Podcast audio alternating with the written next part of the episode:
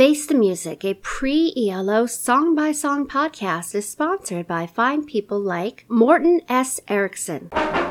This is Face the Music, a pre ELO song by song podcast. Something else. The Move.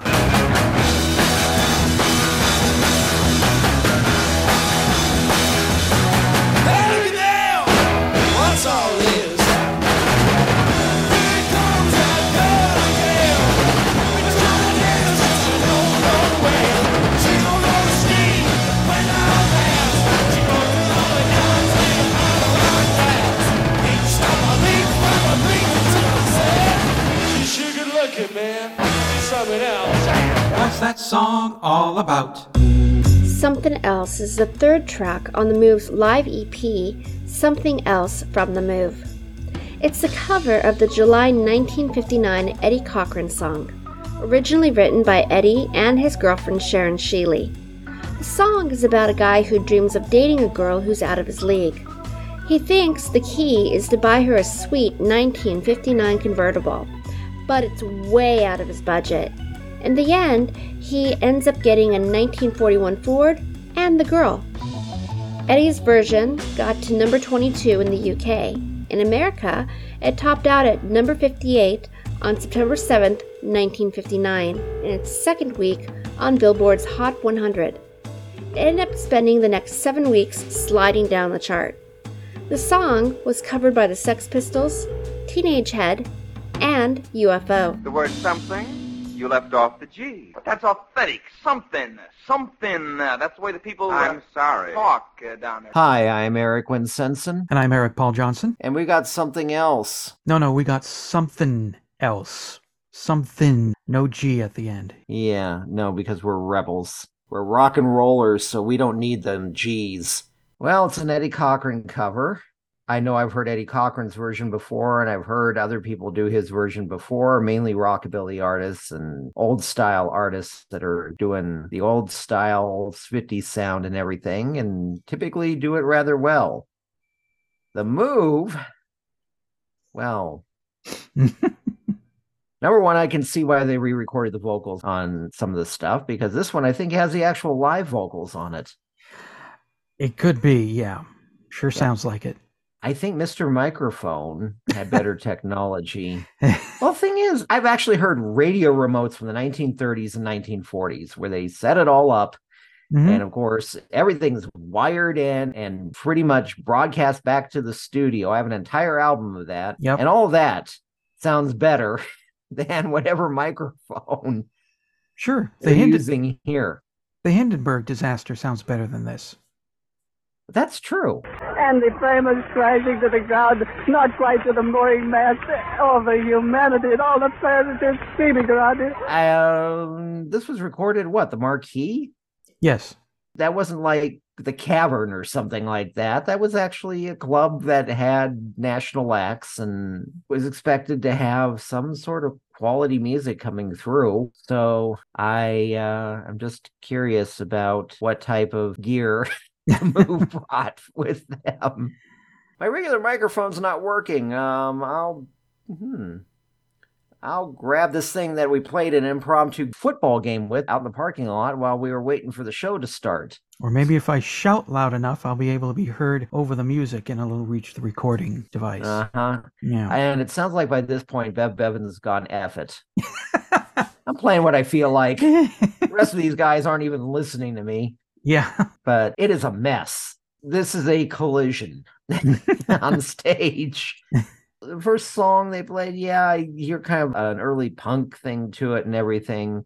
But I've seen punk bands live and seen footage of punk bands live, and it doesn't sound like this type of collision. The Dead Kennedys in some crappy little club in San Francisco could still sound halfway decent where you can hear Jello's vocals and Ray's guitar and everything else. And it doesn't sound like just an explosion of sound just happened on stage and nobody knows what in the world's going on. this is something that you put on the bootleg. This is not something that you uh, want to commercially release. Yeah, I, when it started, I was on the verge of thinking, you know, I might like this. And then he started singing. It's like, uh, well, here we go again. I've hit my breaking point with this EP. I like the move a lot. They've done some great stuff before this. What little move I know after this, uh, we've got some great stuff coming up from them. So I really like them. But this is garbage. I know that in the 60s, the motto for being a rebel was, What do you got? So they just rebel against anything, anything at all, anything you got. In some ways, that's good. The Sex Pistols was a rebellion against disco and, and super slickly produced stuff. And I feel like that had a point to it. The move here, live, it feels like they're just rebelling against the slickly produced stuff like uh, the Association or the Mamas and the Papas. Or they're rebelling against your parents' music, that Benny Goodman and Glenn Miller stuff.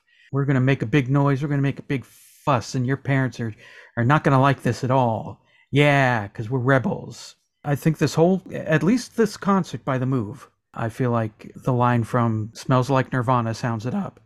Boy, this ought to bug your parents. Boy, this oughta bug your parents.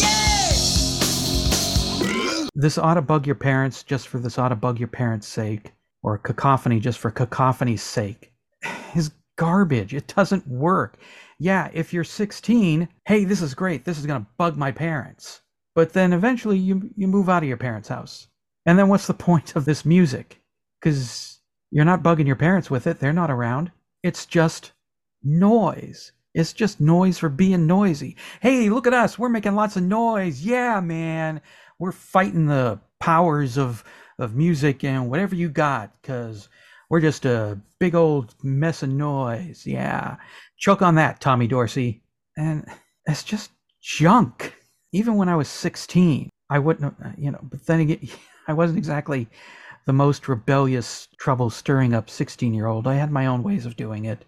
But I never went in for the loud. I didn't like being yelled at by music, either vocally or musically. So yeah, if I heard this when I was 16, I, ugh, I had better ways of bugging my parents, and that was pr- by playing ELO.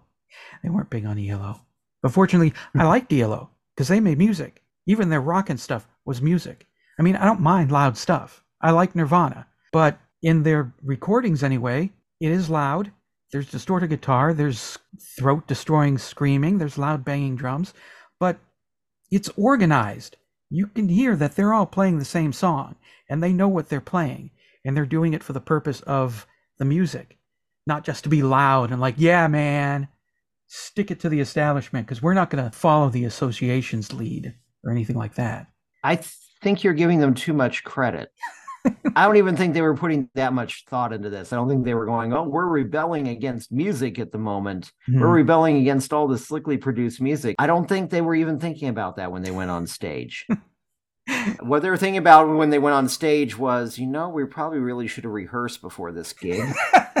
Followed by, let's get this over so I can get a beer. I think that's the whole thought process in this. There's nothing rebellious. There's nothing, uh, we're going against the system, man. There's nothing. If they were going against the system, they wouldn't be doing an Eddie Cochran cover in 1968. Probably. That might also be part of the rebellion. We're going to take this nice rockabilly song and we're going to destroy it just to be loud and obnoxious and like Eddie Cochran, who they they did love. It's, it's not like but it the was thing is, Eddie Cochran's version, uh, it's a great song. And you know that when parents heard Eddie Cochran's version, they're going, oh my God. yeah, oh my God, what are my kids listening to? Listen to this guy. He's, he, he's talking about women and cars and, and, and there might be sex involved. You get women and you get a woman in a car. You know what happens. It's almost like when a woman's riding a bicycle and not doing it side saddle. so uh, just a song like something else back at that particular point that he released it i'm surprised pearls didn't fly everywhere as hard as they were being clutched well, yes, And- but there's absolutely nothing of that in this. They're not trying to be something new here. Mhm. they're just trying to finish this gig up so they can get drunk i think. If they're not already drunk because they're playing like it. Yeah. No, they are.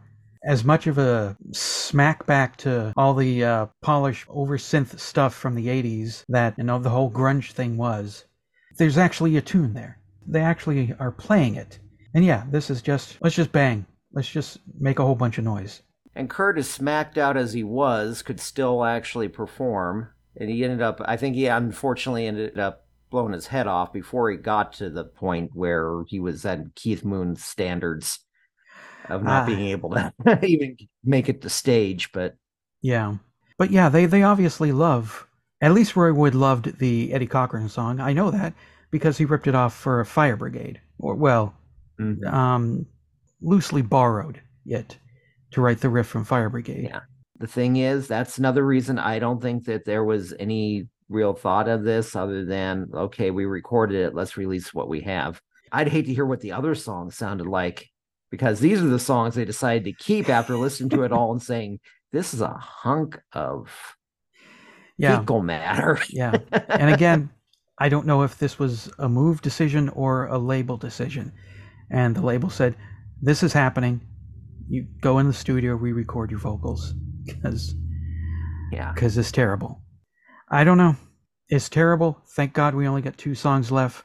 I just want to And they're probably going to be worse because it's just gone downhill from the beginning. Keep hope alive. Maybe the acid wore off by this point from the two members who who used to really get into it back then.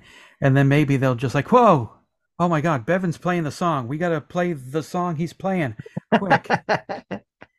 it pays to rehearse, people. It pays to rehearse. as our podcast should show, since we never rehearse any of this before. Got something to say about something else? Then call the telephone line voicemail. 623-850-3375. Call now.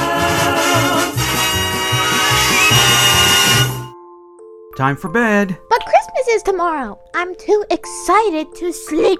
Would you go to sleep if I told you a bedtime story? Okay. Twas the night before Christmas, and Mommy and the kids were worried about Daddy when they heard about the bus crash on the radio. But Daddy came home safe and sound, and it was the best Christmas ever. Yay! However, everybody on the packed bus died, and their family spent Christmas Day identifying bodies and planning funerals. What the fuck? Christmas Carol Catastrophes, a podcast about the oddest Christmas songs ever unleashed on an unsuspecting public, starts November 17th.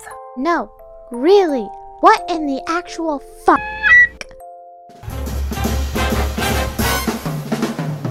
Hello, this is Troy. I'm back. I've been on assignment trying to find a good song on this Move live EP.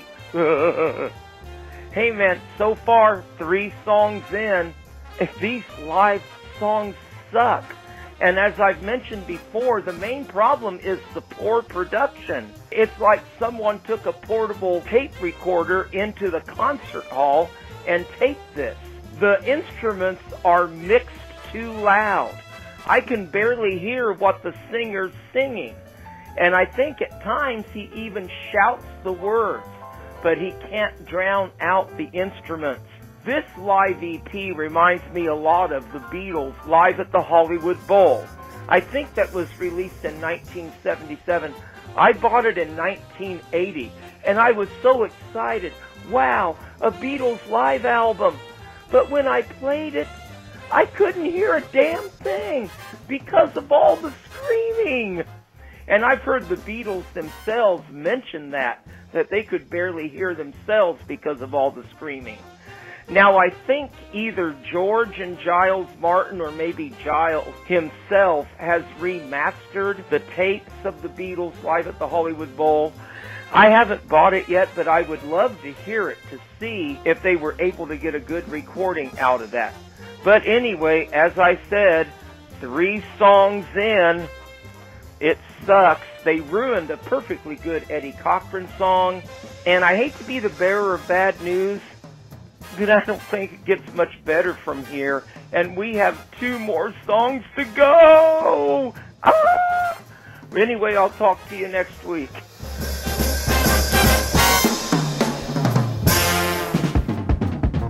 Face the Music, a pre ELO song by song podcast, is a production of Radio Trolla Entertainment Assorted Deli Meats Amalgamated. You can contact us by voicemail at 623 850 3375 or email us at eloftmpodcast at gmail.com and we'll read and reply to it on the show. Keep up to date by joining our Facebook group and spread the word by sharing the link or giving us a quick rating on iTunes. Subscribe to our YouTube page, the Electric Light Orchestra Podcast channel, to hear other goodies. You can financially support the podcast at patreon.com slash elopod or PayPal using the podcast's email address, or send a check or money order to P.O. Box 1932, Superior, Arizona 85173.